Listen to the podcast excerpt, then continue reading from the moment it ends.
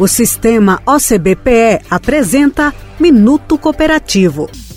Pensar em cooperativismo é pensar em desenvolvimento sustentável. Na área de alimentação energética, por exemplo, a atuação das cooperativas de infraestrutura está relacionada à distribuição de energia, manutenção de equipamentos e projetos com fontes renováveis, a exemplo da energia solar.